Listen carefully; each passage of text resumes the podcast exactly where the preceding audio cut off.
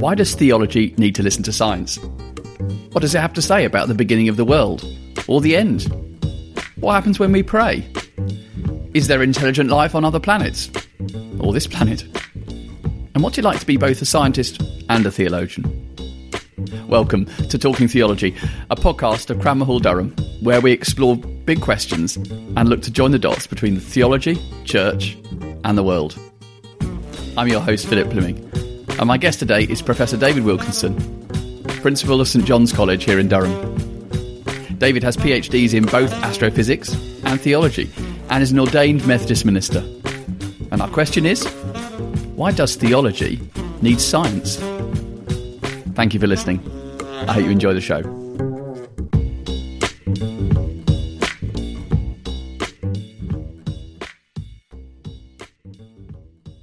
David, welcome to Talking Theology. Thank you. Um, David, we're thinking today about the relationship between science and theology. Yes. But before we get into that more generally, tell us a little bit about your journey in both those kind of disciplines and, and what's that look like for you? Well, I didn't become a Christian until I was the age of 17.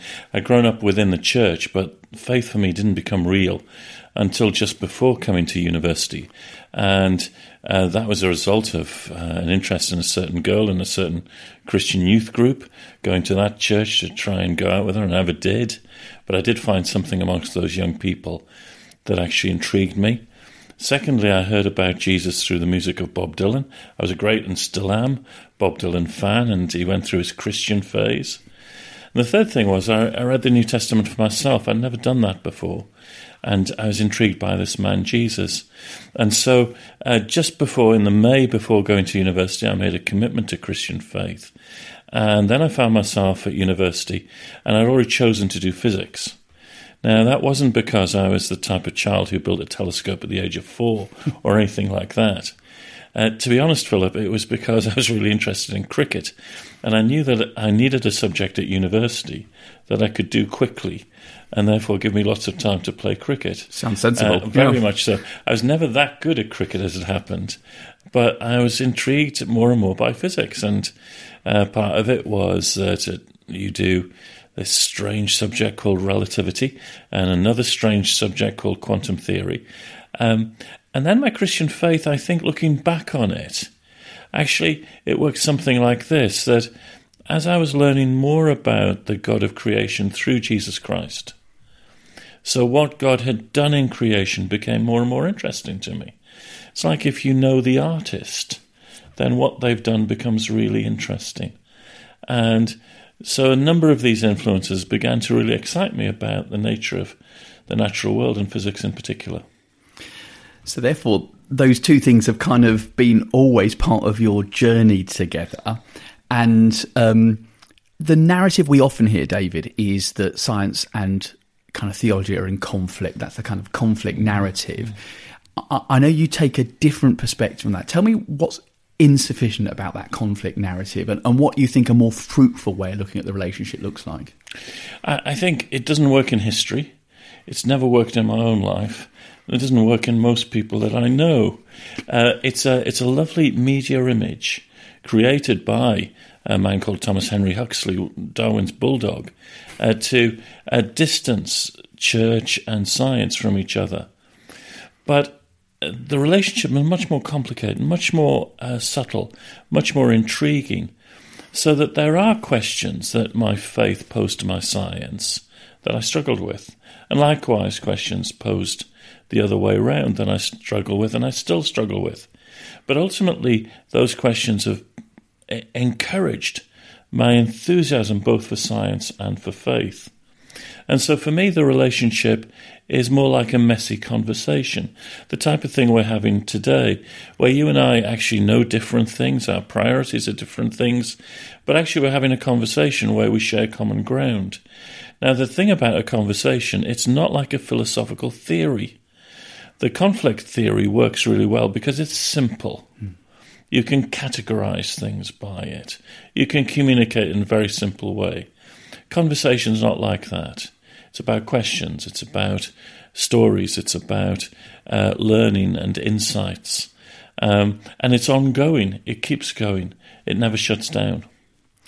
So, if the the more fruitful way of looking at it is rather like you and I sitting here together, kind of having this conversation, can you give me an example of the ways in which uh, science has contributed to kind of or ask questions of your kind of theological understanding? Thinking particularly of the kind of that way round. Yes, well, one of the things that it's contributed is something that I think we need to relearn as Christians, and that is that uh, many historians of science will point out that it was a Christian worldview that led to the growth of science itself.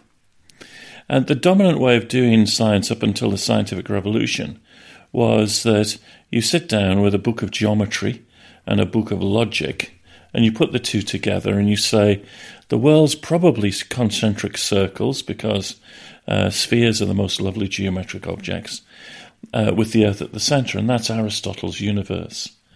Along comes Galileo and points his telescope at the sky. And the interesting question is not what he saw through it, but why he pointed his telescope at the sky in the first place.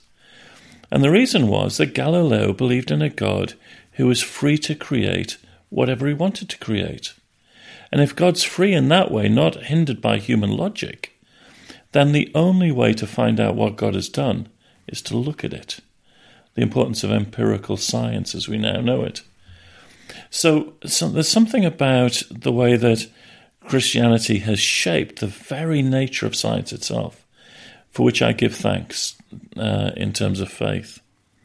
I think some of the difficult questions seem to be difficult questions to begin with, but then I work through a solution. So, one of the obvious is how do I understand the first chapter of Genesis? And how does it relate mm. to a scientific account which says that the universe is 13.8 billion years old?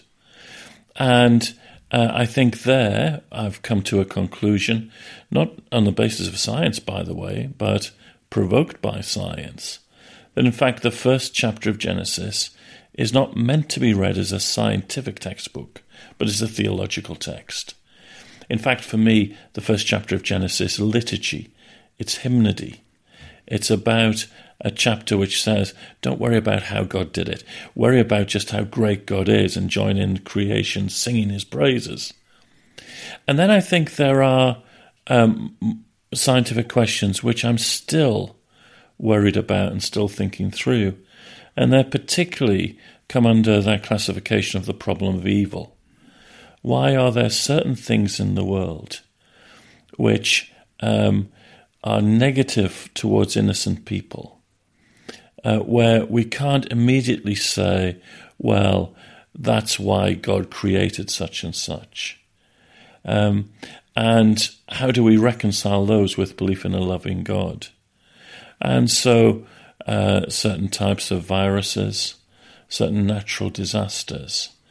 I mean, we can have a long conversation about those things, but ultimately, I'll come to a conclusion and say, well, I don't know why some of these things happen. So almost saying that kind of the, the empirical reality of that that you see through science forces you to ask some tough theological questions. And, and in a sense, you need to hold them as questions because there is there is no neat and tidy answer. But you're happy to hold them as questions within a theological worldview. Yes, absolutely, spot on there. The, the first is that um, I want to reject neat and tidy answers mm. um, because they never do justice, particularly in that area to the complexity of what's going on, but I also hold them uh, with the knowledge that there is a whole amount of evidence um, which points the other way. So, as a scientist, I never got to a stage where a theory has 100% evidence for it and no percent against. You always have to weigh the evidence for and against. When it comes to the question of whether God is love. The uh, the evidence of the problem of evil points in one way. But I have to weigh that against a huge amount of evidence which I see in the life, death, and resurrection of Jesus of Nazareth, which convinces me that God is love. And I hold those unanswered questions mm. against the power of that evidence. Let's think about different type of evidence, David. The evidence of the stars and the, mm. your own specialty, your own sort of scientific particular background is, is astrophysics. You and I were both at a lecture recently from an astrophysicist from NASA who was speaking uh, with extraordinary kind of insight and enthusiasm about the, the wonders of the uh, created universe. Tell me a little bit about how that specific interest has fed and that your faith and created a, a healthy dialogue for you. One of the great things about astrophysics, as my PhD supervisor once said, is that it's one of the areas of science where the theological questions are real uh, or easy to see. They're, they're, all there in every branch of science, but in astrophysics, tell there's a number of things. So let me tell you about a few things. First is, uh, and uh, this is really profound, so I hope you're ready for it. I'm ready, yeah. The universe is big. Wow. Uh, now, you might be saying, why on earth am I interviewing this guy? Simply saying that the universe is big, but it's not trivial. The universe has 100 billion galaxies, each of 100 billion stars or so. Um, and the Psalms, of course, speak about uh, when I look at the heavens, the moon stars which you've created, what are human beings? So, one of the questions that uh, astronomy, and particularly my research, always raised was um, what's the place of human beings in all of this? The second thing is what uh, Paul Davies, great cosmologist, calls the Goldilocks enigma. That things are just right to produce uh, intelligent based, carbon based life.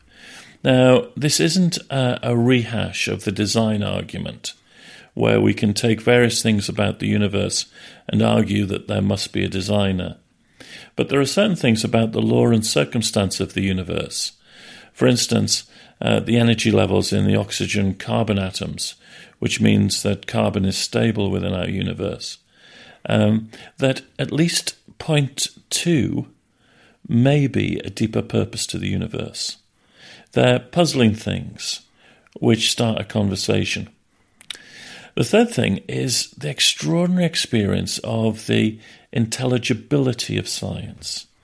Albert Einstein once said, The most incomprehensible thing about the universe is that it's comprehensible. And one of the extraordinary things of sitting in a, uh, in a group of astrophysicists is this belief that the universe yields its information, its laws, which are simple and elegant and beautiful, so easily. Well, maybe not so easily. Easy for you, David. It, easy for some, and but not all the time. But that's an important thing to remind ourselves because the fourth thing is uh, I was going to say is something about awe, the universe. Let's be clear about this. Um, most of science is tedious, boring, and frustrating. I mean, let's not get a romantic view of science. It's about experiments that don't work. It's about research students who don't do what you tell them to do. It's about research councils don't give you enough money. It's about peer reviewed journals where your colleagues don't see the brilliance of your particular uh, equations. But there are moments, and John Habgood, former Archbishop of York and research chemist himself, talked about core look at that moments where in the midst of all of that tedium, in the midst of all of the diversity and complexity of the universe, you see these beautiful, simple, elegant laws, and you go, wow, is that amazing? And that sense of awe has always stayed with me. Um, and it's a simple sense which you get if you look at some of the, the pictures from the Hubble Space Telescope, but it's also there in the equations that dominate the Big Bang as well. Can I pick up on the fourth and the first thing that you mentioned there? That sense of awe, but also with this sense of uh, picking up the words of the psalmist, what a human being that you are mindful mm. of them. Mm. What does that dialogue between astrophysics and, and theology have to say about anthropology, about what it means to be human? What what what light is there there? Can I get you to say a little of bit course. more about that? Um, the awe sense is something which is about worship for me, and therefore our theological task is always, as Dan Hardy and others used to say, a task which is about worship. This isn't simply theological speculation uh, about uh, dry philosophical arguments. Uh, the theological task is a liturgical task. If it doesn't lead you to um, go, look at that in terms of what God has done and who God is, then I don't think we're doing theology in the way that it's been designed to do theology. But there is a flip side of this, and this is, I think, where the psalmist is picking up, and that is a, a, a deeply questioning type of theology, which says, gosh, this is a fascinating question. What is the significance of human beings in such a vast universe? For some people, that's deeply disturbing, actually. Uh, for some people, um, you can't simply bring a logical argument to the table to explain it. It's interesting that the psalmist responds to it on the basis of revelation. And what I mean by that is the psalmist talks about the only answer to that question about what are human beings is that God has created them, God has crowned them, uh, repeating very much images from Genesis, so that um, you know who you are because this God who has created the universe has spoken about creating the universe. That in this vast universe, the only way to know God and to know human beings is a very vibrant doctrine of revelation, that it is the God who speaks, the God who reveals, by which we know our place in the universe. David, you've spoken so far about the way in which science and theology can help us look at questions of origins and the structure of the universe.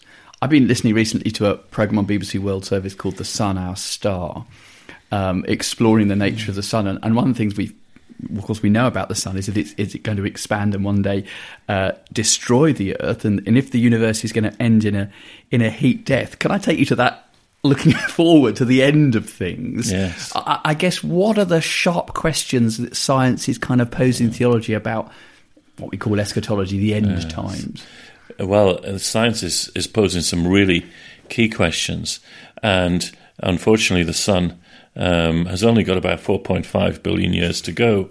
Now, that means we're all right for dinner, but it is uh, it does mean that the Earth is not going to be around for uh, forever. The Earth eventually will be swallowed up by the outer layers of the sun.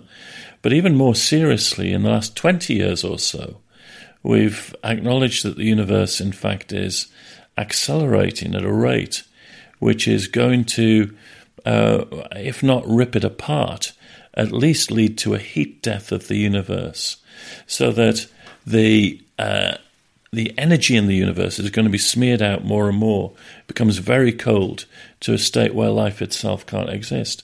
This is deeply disturbing to science because science is often grounded on the myth of human progress. Mm that actually we are making the world better and better, and eventually we'll get to utopia. Here, science is saying in an ultimate case, the universe is destined to die, it's destined to futility. Now, at that point, I think you then have to bring that into conversation with a Christian picture of the future, which is very different indeed. Uh, and yet resonates with it. The Christian picture is of a new heaven and a new earth. This is the central category of hope within the New Testament. And uh, it's an acknowledgement that this creation is destined to futility. It's groaning, as Paul would say in Romans 8. But that God's purposes are not to take us out of this creation in a kind of you know cosmic lifeboat, but that God's purposes are to transform this creation into a new heaven and new earth and the evidence and the example of that, for me, is the resurrection of Jesus Christ. So, why do I believe that the universe has a hope to it which goes beyond just the physical processes that we now describe? The reason is that 2,000 years ago, God uh, raised bodily Jesus, that there was an empty tomb. God took the very stuff of the dead body of Jesus and transformed it into a new body which not only would not die again, but actually was triumphant over death. And the evidence for me as a scientist around the historical resurrection of Jesus is very strong indeed. I don't understand how it happened, but there's evidence to show me that it did, to convince me that it did. And Paul in 1 Corinthians, you remember, talks about uh, Jesus as the first mm. fruit of that which is to come. So that the model of the resurrection body of Jesus, which was in part the same as the one who died on the cross, but different as well. That model of the same but different will be true of the whole universe in terms of God's purposes and plans. Now, we'd need more than just a few minutes to talk about uh, what that means for physics, for space, time, and matter, or when this will happen.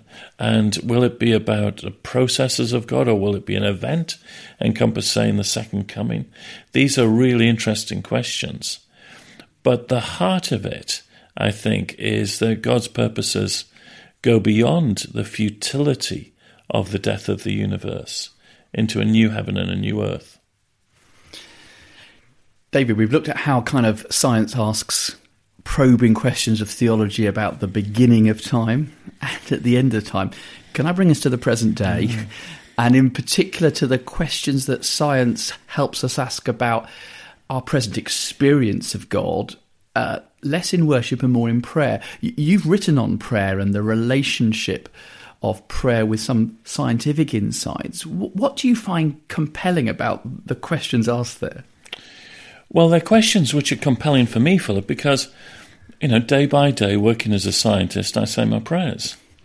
Um, and I don't like to live in silos. I don't like to live in, well, this is what I believe on a Sunday and this is what I believe on Monday to Saturday.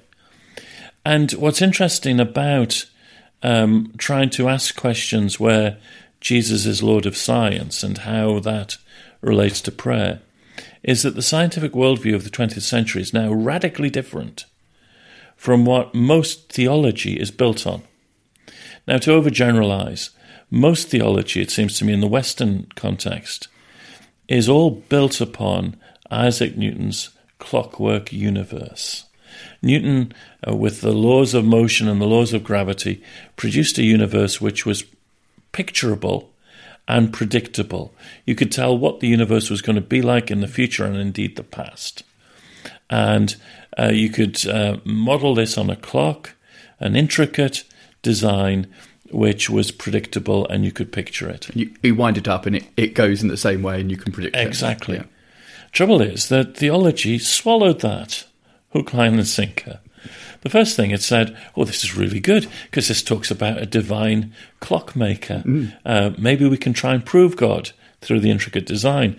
And in the enthusiasm that theology took that on board, it forgot that there were one or two things that came out of it. The first, of course, was if God is the perfect designer, then why would God want to meddle in the mechanism? I mean, God becomes the one who starts the universe off, but has nothing more to do with it. And that led to a movement which you find actually shaping the 19th century and particularly some of the um, demythologizing of the New Testament, where people said something like this If God cannot work by miracles because he doesn't push his fingers into the predictable mechanism, then miracles aren't possible. And if miracles aren't possible, then what have we got in the New Testament?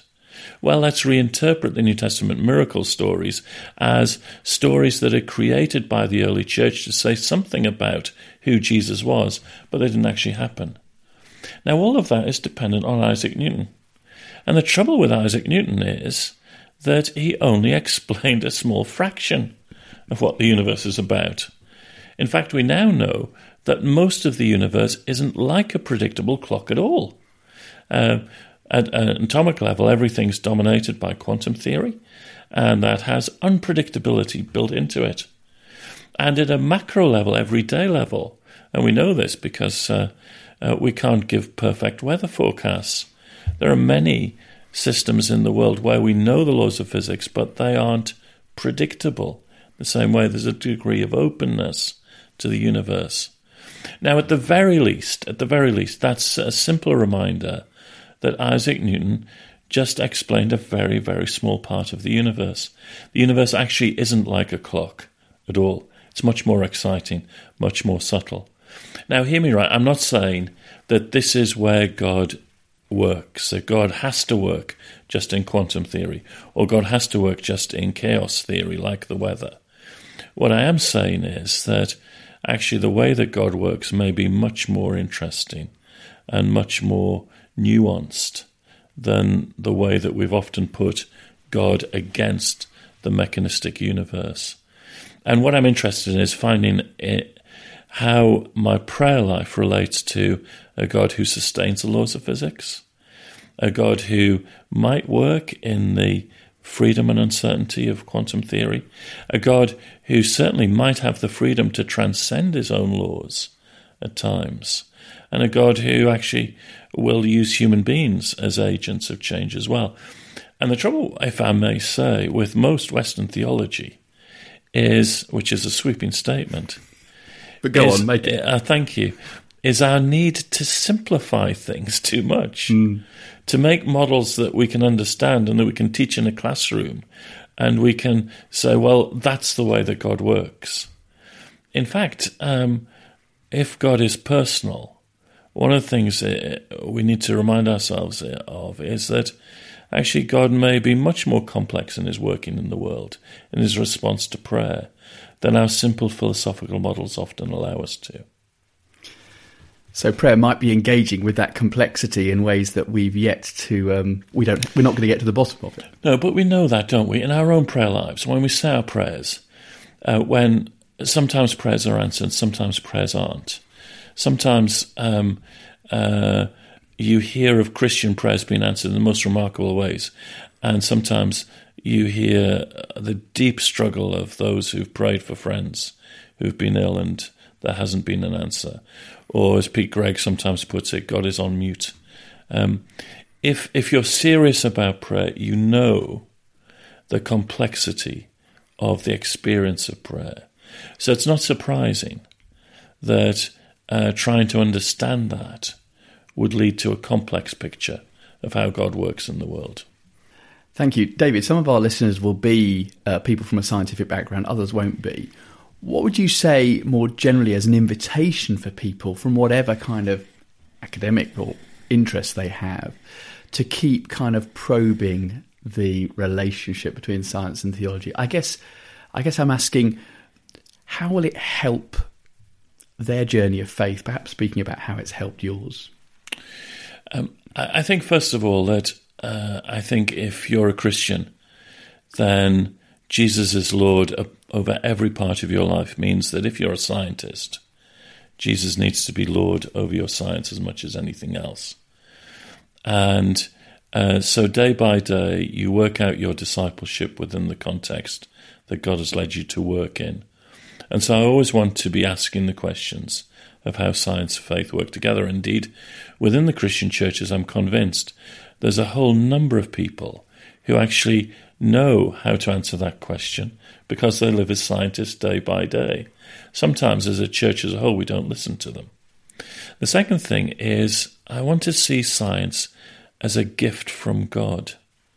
Now, often we see science as threat or we see science somehow as a competitor to God. Um, we're shaped by a story in the Old Testament, which of the Tower of Babel, which sees technology, or some people interpret it as technology against God.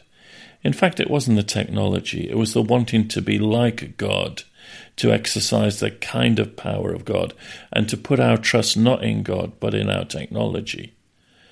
But to see science and technology as gift is very important. And I think that means that in churches we need to represent that. And what I mean by that is, uh, I go to some churches uh, where if a young person says, The Lord's called me to Missionary Bible College, the congregation go fantastic. The young person's brought to the front, people lay hands on them, and they're given a big check to help them with their academic fees. But if a 17 year old says, I'm going to do chemistry at university, I wonder if the same church would bring that person to the front, lay hands on them, and give them a big check to help them with their fees. I think we should. Because those who study science, who learn science, who use science, do so because science is a gift. And then I think, thirdly, that means that when we talk about science, and particularly its ethical consequences, um, we start saying, Thank you, God, let me use this gift wisely, rather than let me control all of those evil scientists who are hell bent on destroying the world because that's what science fiction movies say. I think if we see ourselves as gift, then we'll want to be, uh, as Christians, at the forefront of scientific advances and at the forefront of some of the very difficult ethical questions, whether it be in genetics or artificial intelligence or questions about the beginning of life or the end of life, um, uh, questions about the use of energy and uh, these type of questions. We'll want to encourage Christians to be in those very difficult areas, those grey areas at times, acting as salt and light as Christians in the world. And again, as churches, I think we've got a chance to pray for folk like that and to pray regularly for our scientists, uh, our science teachers, uh, our science students. I think those things. Final question, David. This is about you as a individual uh, follower of Jesus and and scientist yourself. What one thing are you learning at the moment, or are you looking forward to learning about that brings science and your faith into dialogue? Gosh, that's a really interesting question. I suppose I've got four or five things on the table at the moment. But this is like a desert uh, island disc, and you can only tell me one of them. the thing that fascinates me most at the moment, scientifically, is the search for extraterrestrial intelligence. I think we're in a period at the moment where um, we're discovering planets outside our solar system. We're landing um, uh, satellites and spacecraft in and around Mars and drilling under its surface. Um, we're going to establish bases on the Moon and Mars in not many years' time. And I think what we'll discover about life will be very interesting. Are we alone or not? And what does that mean? Does God have an interest in uh, the whole of creation, and is there other intelligent life creation? And what does that mean for human beings? Um, and why are we so fascinated with life elsewhere in the universe? Now, one of the interesting things, Philip, about this is that it's been Christians who've been at the forefront of speculation about other worlds. Um, many people think, gosh, no. Now, I would love to be in a position uh, where we get some data from Mars, uh, which says we're not alone in the universe. I'd love to be in a position when the little green women and little green men arrive, um, as long as it's not Donald Trump who has to meet them. And I'd love to be in a, in a position where actually we can look at that and say, this is more of the glory of God. Uh, and isn't God amazing? That's a great place to end. David, thank you very much indeed for coming on Talking Theology. Thank you.